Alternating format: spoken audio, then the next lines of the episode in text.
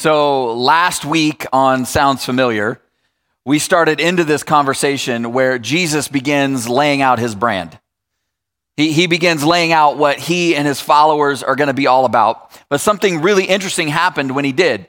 Because strangely enough, just when everybody thought they knew exactly what to expect, they knew exactly what Jesus was going to say and do, he shocked everyone and completely changed the conversation. And what he said and, and the things that he described and the life that he described, like nobody saw it coming. And the truth is, whether or not you're a church person or not, he actually said some surprising things when you begin to read what we call the Sermon on the Mount. And we ended last week talking about how ultimately the stuff that Jesus lays out in this Sermon on the Mount, that, that it wasn't easy truth, but it, it does lead to a better life. That the life that he was describing and the things that he talked about, they weren't always easy to swallow, but they do actually create a life that's worth living.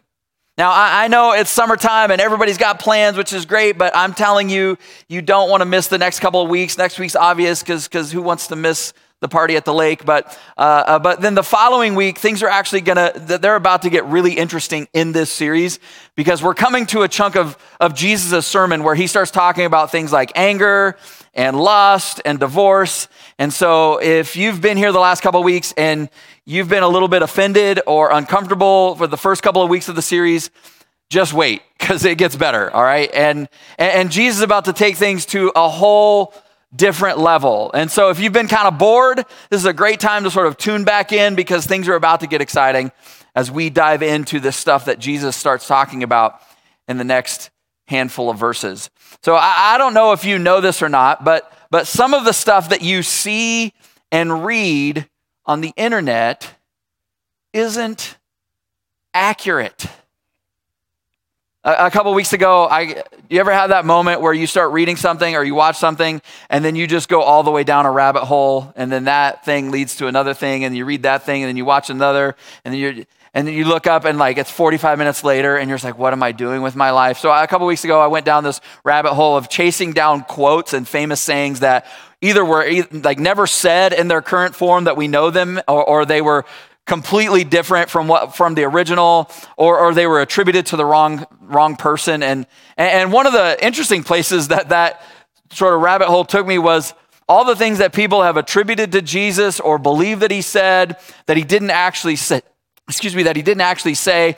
And I, I ran across uh, this meme and it made me laugh a little bit. Uh, it's a picture of Jesus that says if you strike me down I shall become more powerful than you can possibly imagine.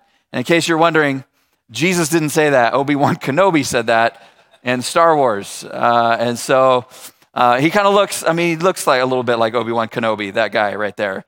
Uh, so, but it got me, it got me thinking about this conversation and, and the Sermon on the Mount and, and what and the stuff that Jesus actually said. And, and I, I think part of the reason that we struggle sometimes with what Jesus taught is, is because the preconceived ideas that we all have about the things that he said and did, especially for those of us uh, who maybe grew up in church. Uh, because sometimes because of sunday school and because of you know all the experiences and things our parents taught us and all these things and we had that one person in the church that said this and so we have all this stuff sort of swirling around in our head about who jesus was and the things he said and what we believe and and and most of it's probably you know pretty accurate but some of it maybe not. And so a, a while back i found a, a video that a church did on a series about Jesus that was kind of poking fun at how we can see Jesus uh, sometimes. And, um, and I don't care if you think it's funny, I find it to be hilarious and it's gold. And so uh, they basically took an old Jesus film and just did some voiceover stuff to it. Um, and it turned out fantastic. And so uh, enjoy.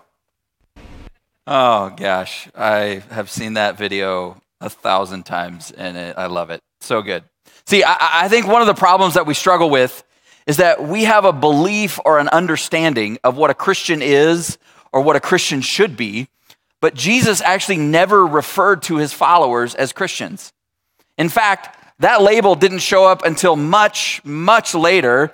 And so, unfortunately, oftentimes we settle for being a Christian with all of its trappings and, and all of the stuff that sort of comes along with this world religion known as Christianity. But the problem is, is that you can kind of make a Christian in our culture anything you want. And, and people sort of have. because it's not really defined anywhere in the scriptures.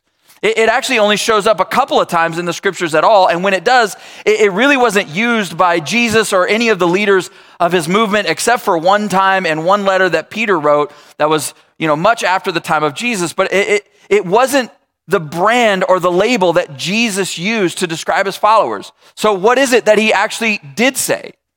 Well, this is where we start, and this is what he started with, and we kind of covered this last week, but I wanted to, to read this section again before we get to the part that we're going to talk about today. So in Matthew chapter 5, verses 3 uh, through 10, this is where Jesus begins to teach the Sermon on the Mount. And this is his brand. This is the life that he starts describing for them. He says, Blessed are the poor in spirit, for theirs is the kingdom of heaven. Blessed are those who mourn, for they will be comforted. Blessed are the meek, for they will inherit the earth. Blessed are those who hunger and thirst for righteousness, for they will be filled. And, and at this point, I just imagine people trying to like raise their hand, like, Hey, I, I got a question, Jesus. And he just ignores them. Blessed are the merciful, for they will be shown mercy. Blessed are the pure in heart, for they, Hey, Jesus, could I, could I just stop you right there? because I merciful. Uh, do you know anything about how the world works? Blessed are the pure in heart, for they will see God. Blessed are the peacemakers. Peacemaking. Do you know what happens to people who try to make peace with Rome? For they will be called the children of children of God. Blessed are those who are persecuted because of righteousness, for theirs is the kingdom of heaven. And it's only the very opening of Jesus' sermon. But I think if you're sitting there on that, on that hillside with the people that are there, you could almost feel the confusion. You could almost feel the pushback. You could feel the tension. And I just imagine people looking around and, and finally, you know, people are kind of saying to one another, like, I, I hope this dude does a miracle because this speech ain't really starting off very well. And I just imagine one of them, the disciples finally getting his attention and, and going, you know, Jesus, before you before you go on, let me see if I got this straight. So we're the the poor, sad, meek, righteous, merciful, pure, peaceful, persecuted, insulted people that are just waiting for their reward in heaven. That's who we are. We're just poor, sad, meek, righteous, merciful, pure, peaceful, persecuted, insulted people, just waiting for death and our reward somewhere else. And you think you actually think this is going to go somewhere? Have you, have you looked around Jesus? Have you, have you heard of the Roman Empire? Do you, do you not realize what's happening in the world? But let me tell you what actually happened in history within a few hundred years of this moment. This message of Jesus that started not in Rome, not even in Jerusalem, but here on this hillside outside a tiny village some 80 miles from Jerusalem, which doesn't seem like it's, you know, that big a deal uh, until you realize that most people at this point in history never traveled more than about 15 miles from their home. But this same message, this same Jesus within a few hundred years of this moment was everywhere. Nobody was worshiping Jupiter anymore. And despite the Emperor Nero trying to stamp it out in AD 64. Despite all the persecution and hate, the places where the Jesus followers had been fed to lions would become places of worship. The places where Jesus followers were killed for sport would one day bear a cross celebrating a singular crucifixion, that of Jesus and his message.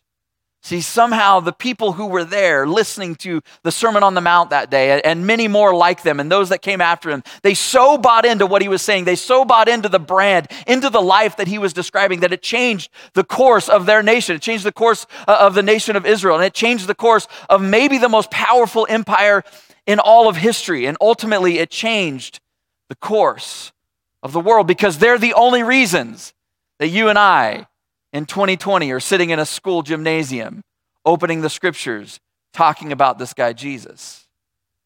And so, if he didn't call them Christians, what does Jesus call them? How did he describe them? So, Jesus looks at them and he sums up everything he had just said in that first section that we call the Beatitudes in his opening. And he sums it up this way in Matthew chapter 5, verse 13. He says, You are the salt of the earth. But if the salt loses its saltiness, how can it be made salty again. It is no longer good for anything except to be thrown out and trampled underfoot.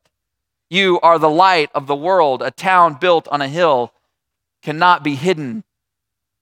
Neither do people light a lamp and put it under a bowl. Instead, they put it on its stand and it gives light to everyone in the house.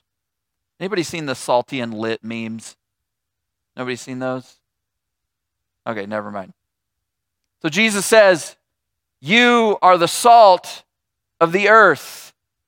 You are the light of the world. Now, before we get into the metaphors and what they mean, and I, I wanted to step back and, and just kind of talk a little bit about grammar. Any grammar police in the house? Any, any grammar Nazis? A few people? Okay, so my wife, um, for many years, uh, taught English language arts to uh, middle schoolers. And so she is the biggest grammar Nazi on the planet. Um, and it's really annoying. it's really annoying to live with somebody that's constantly fixing what you're saying. You know what I'm talking about? It's like, hey, I say it how I say it, all right? I don't care. Uh, so I, I, think the two most important, this is why grammar matters. I think the two most important words in both sentences are the subject and the linking verb. And the subject of the sentence, when he says, You are the light of the world, you are the subject. You are the light of the world. You are the salt of the earth. And the linking verb is the word are. So the two most important pieces of these sentences to me are the words you are, because Jesus is making a declaration about you, about the people that he was speaking to, but he was also looking down through history at all of the disciples and all of the followers of his way that would come after him. And he was looking at you going, This is who you are. He's making a declaration about your identity. He says, You you are the salt. You, you are the light. Not the religious elite, not the people that you think are the salt of the earth, not the people that they think they're the salt of the earth, not the people that have it all together, not the super perfect, self righteous, holier than thou crowd, not the priests, not the pastors, not the people who can quote a verse for every situation. You are. You are the salt of the earth. You are the light of the world. The regular, old, ordinary, imperfect you. And then he says, and then there's the linking verb. And notice that it's in its present tense. He says, You are light. You are salt. It's as if Jesus is asking them, Do you actually see what I see? Have you allowed yourself to see yourself the way that God sees you? You're not kind of like the salt of the earth. You're not kind of like the light of the world. That's what you are. It's not one day, someday. No, it's not this is who I hope you'll become. It's not if you go to church enough and you try really hard and, and you live right, like you'll eventually get there. No, this is who you are. You are the salt of the earth. You are the light of the world. See, nobody Nobody, nobody looked at the crowd that was listening to Jesus. And nobody would even look at the disciples who were there and, and, thought, man, those people, those people are the salt of the earth. Those people are the light of the world. But God looked at them and that's what he saw and that's what he said. And I think part of this conversation has to be that you, you have to stop defining yourself by who you're not and what you don't have and what happened to your, you know, what happened in your past, that you stop defining your story and your life by your worst moments or the choices or the thing that happened to you, because that's not the way that God sees you. And when you measure your life that way, you will spend it trying to prove something by achieving and accomplishing and accumulating. And your whole life will spent, be spent trying to prove that you were worthy. Your life and your story are in process. Who you've been is not who you are or who you will be. The truth is, that God's plan for you isn't based on what other people see in you, and it's not even based on what you see in yourself, but on what He sees when He looks at you. All the things that have been said about you, all the labels that have been placed on you, all the stuff that you wear, all the baggage you have, those things don't matter because you don't know what you can't see. And if you're not a follower of Jesus, one of the reasons why you need Jesus in your life is because he can see what you cannot see. See, because God doesn't love some future, cleaned up, got it all together version of you. He loves the right here, right now, imperfect, hot mess, most days, current version of you. And that you, that's the you that he says. You are the salt of the earth.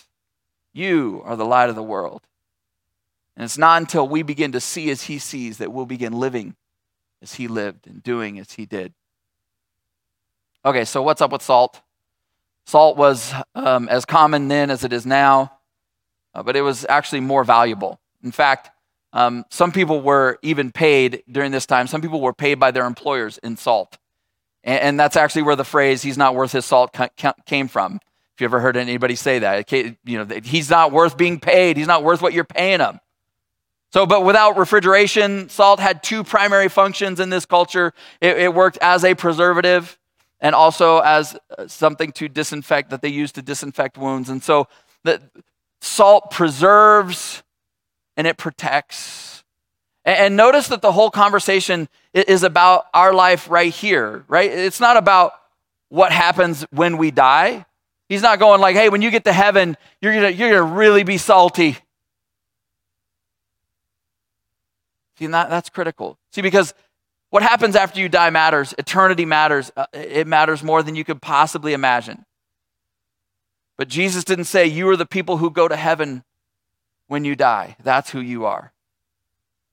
He didn't say that. He said, You are the salt and you are the light. Salt preserves and protects. And so, what Jesus is saying is, you're the preservative of the world around you and the people in your life. You're there to protect them, to uphold them, to keep them from wrecking and ruining their lives, to speak life, to save them from spoiling their future. That's that what they see in your life, what they experience in you, gives them hope for their future so they can know that they're not trapped, that they're not doomed. And, honestly, if, if a lot of us began to tell the story of our faith, that would actually be the story. That would actually be a part of our story. That there was something about someone in your life that caught, that caught your attention. It was the way that they were kind or compassionate, the way that they lived that drew you in. And you just wanted to be around them because when you were, your life was better. It was the, the, the relationship they had, the way they raised their kids, the way they conducted themselves at work, whatever it is. And at that time, maybe, maybe it didn't even make a lot of sense because you saw Christians a certain way and, and that wasn't it. Like they, they were breaking the mold, right? But, and, and they weren't perfect, but they lived their life and, and what they, and how they lived actually worked in the real world. And it gave them credibility, meaning that there was something about their life worked in a way that you wanted your life to work that way too. And, and ultimately, that's why you're here. Ultimately, that's why you became a Jesus follower. Ultimately, that's why you went to church with them. That's why you stepped through the doors. That's why you began reading the scriptures. And maybe for you, it was a salty person who helped you escape what would have been the greatest regret of your life because they were willing to lovingly step into a difficult moment and say, hey, like, I don't know if you've thought about it this way, or you, you don't actually have to go down that path. Like, I, I know you, and this isn't really who you want to be. Like, you're not alone. I'll go with you. I love you. Let me help you.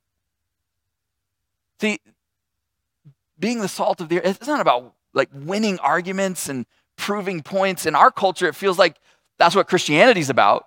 Like, we, we need to win an argument. We need to convince people. We need to make a point. We need to prove ourselves. I've never met a single person whose story was I got in an online argument with someone and I didn't really know about them.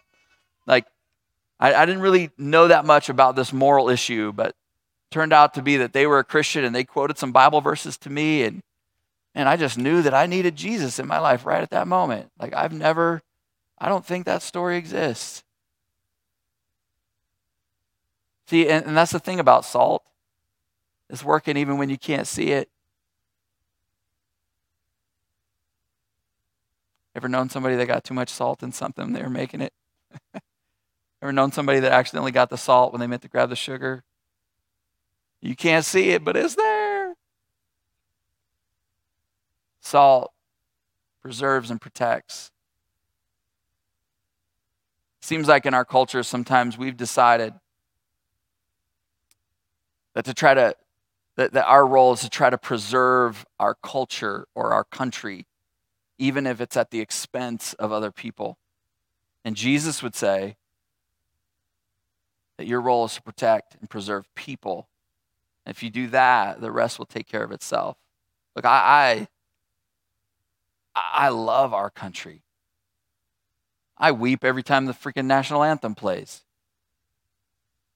Jesus saying there's, there's something deeper and more real, more profound.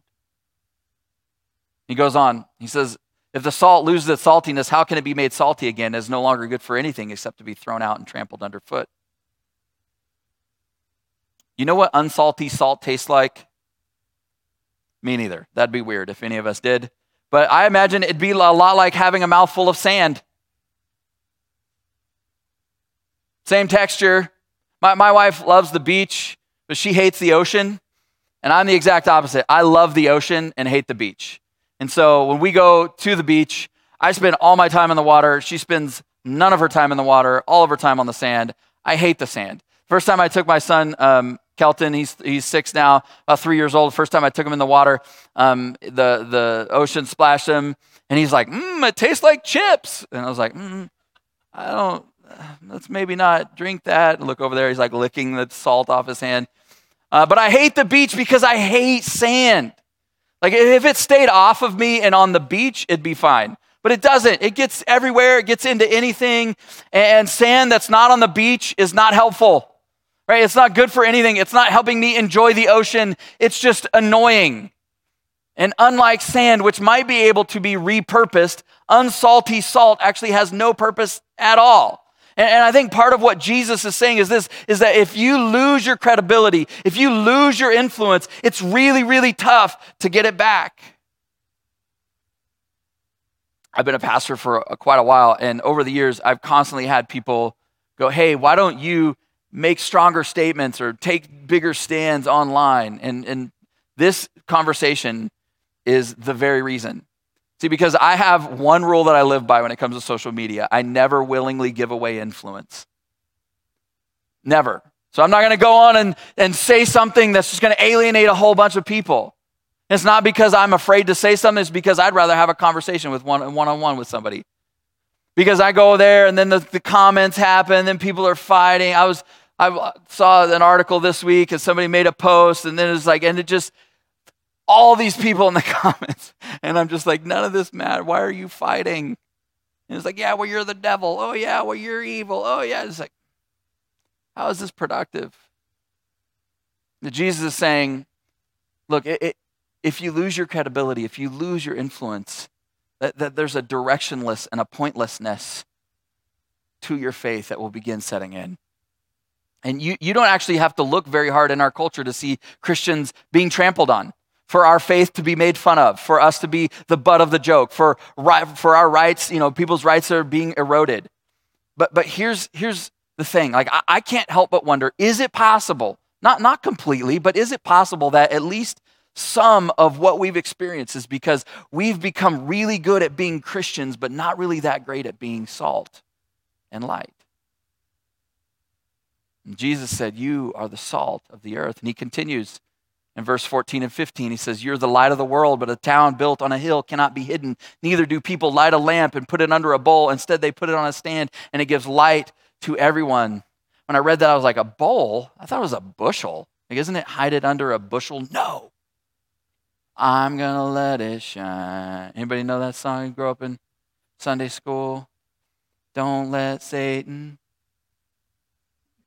Y'all didn't grow up in church because you'd have been you'd have been blowing at your finger right there if you knew that song.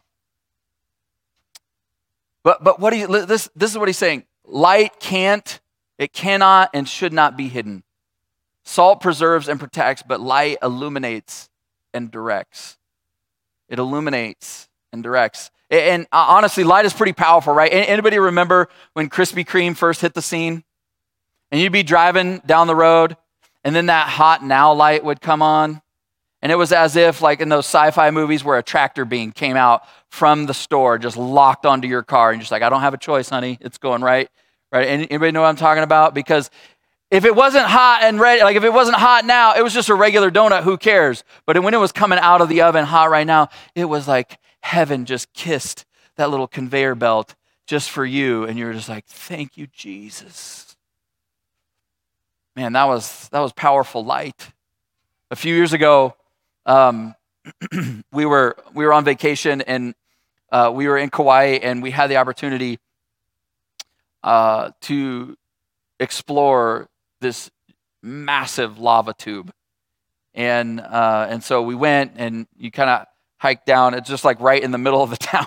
You just go to this place and park, and then they're like, okay, and you put on these, you strap on these headlamps, and um, and they're like, you kind of just crawl down that hole, and then they let us down there, and and you get underneath, and it's just this massive cave that just stretches. You can't even see how far it stretches. And so we started kind of walking around in there, and we went around the bend where the hole from where the hole was that we entered. And he goes, Hey, I don't know if you've ever been in absolute, complete darkness, but let's all turn our headlamps off. And so we turned our headlamps off, and I, I cannot even describe to you how dark it was. It, it was disorienting. It was crazy. Like, I just felt like, oh my gosh, I don't, I, I, I can't even, I can't see my hand right in front of me. It doesn't matter the movement. It was so dark exploring that cave. And it, even in that moment, my impulse was like, man, I got to turn my light back on as soon as possible.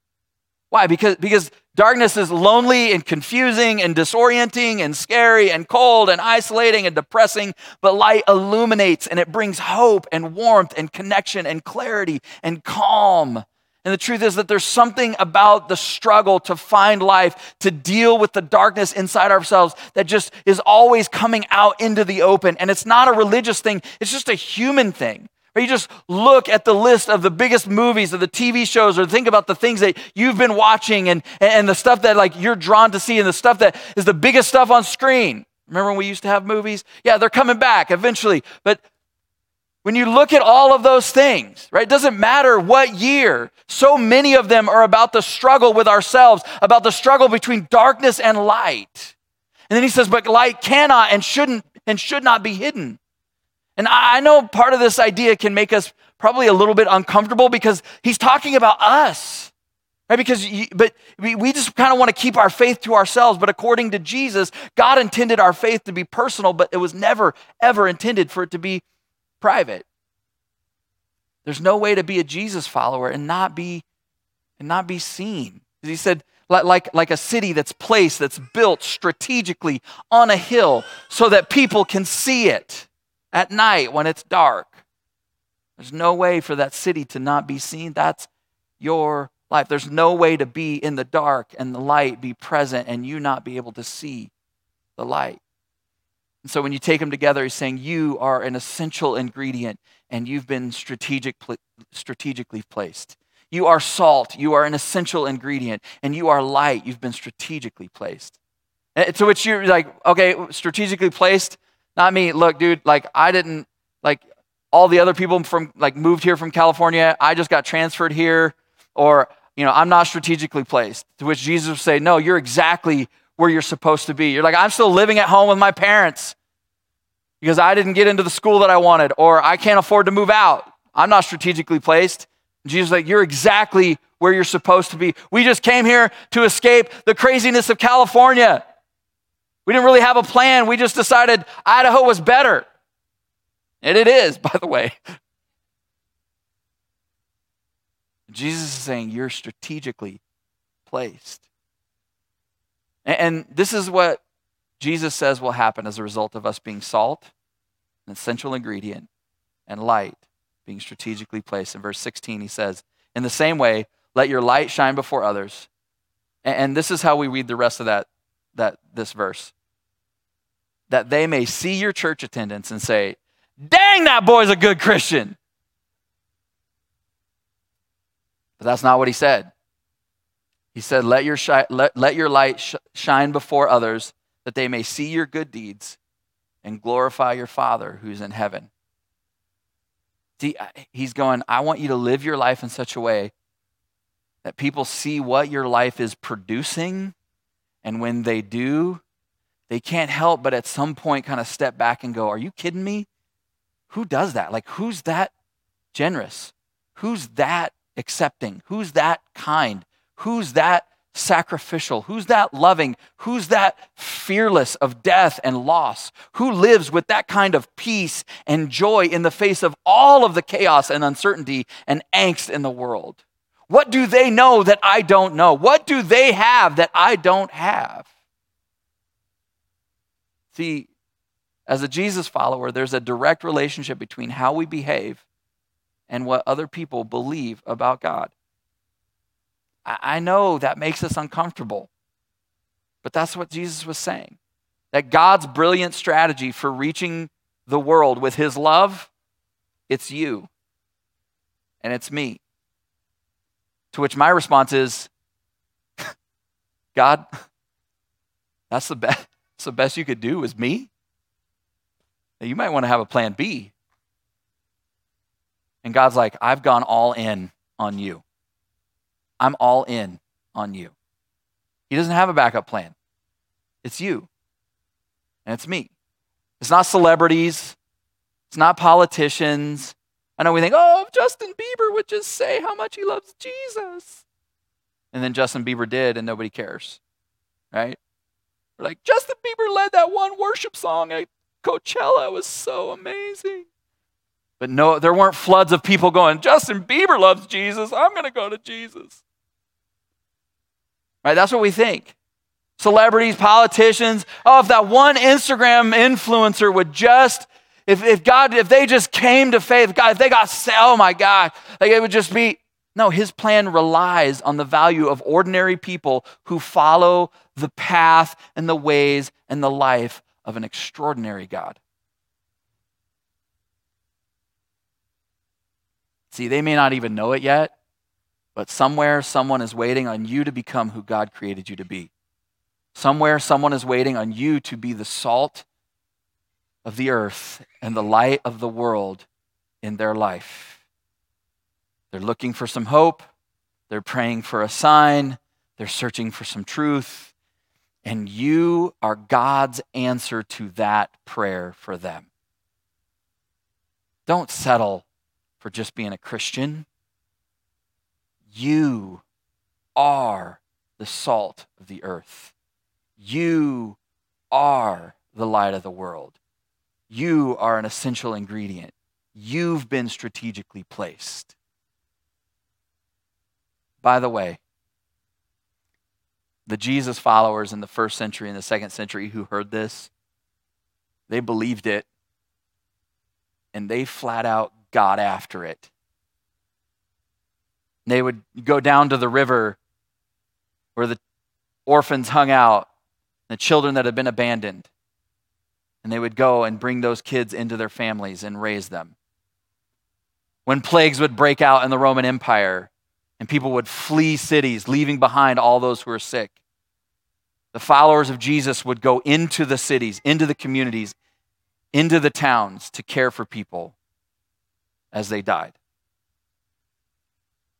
Risking their own life, many of them perishing in the process. And people began to look around, going, Who does that? Who cares like that? Who loves like that? Who sacrifices themselves in that way? But that, that's how they changed the course of their country. That's how they changed the course of the most powerful empire in history. That's how they changed the world. You are the salt of the earth. You are the light of the world. Let's pray together.